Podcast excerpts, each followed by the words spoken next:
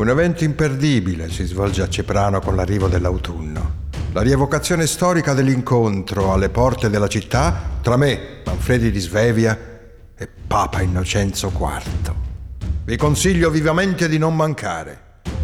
Ma la domanda che potrebbe sorgervi spontanea riguarda gli avvenimenti accaduti durante quel famigerato colloquio. Il papato non vedeva di buon occhio l'insediamento della casa imperiale di Svevia nel sud Italia e si accinse ad attaccare il regno di Sicilia con un esercito. Dovetti far ricorso a tutta la mia diplomazia e ad una buona dose di accondiscendenza per evitare lo scontro.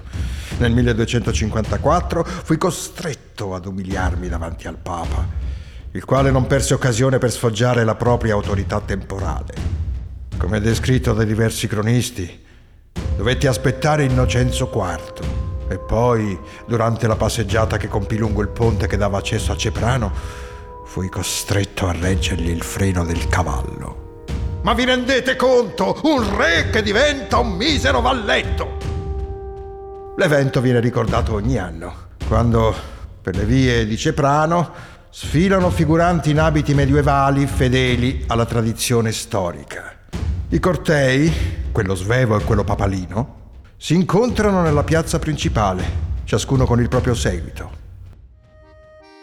Un tuffo nell'atmosfera del Duecento, esaltata da mercatini, giocolieri, musica e balli, è un indimenticabile spettacolo di falconeria che mi ricorda i giorni passati a cacciare con mio padre Federico. Infine, l'immersione nell'epoca di donzelle e cavalieri è corroborata da un tour enogastronomico che porterà il visitatore a gustare piatti tipici medievali nelle locande allestite lungo le strade del centro. Così potrete assaggiare ciò che abitualmente mangiavo.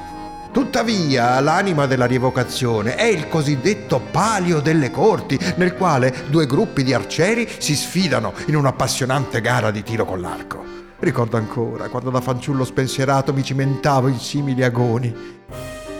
La manifestazione si chiude con la simulazione della battaglia di Benevento, la mia uccisione e la mia sepoltura.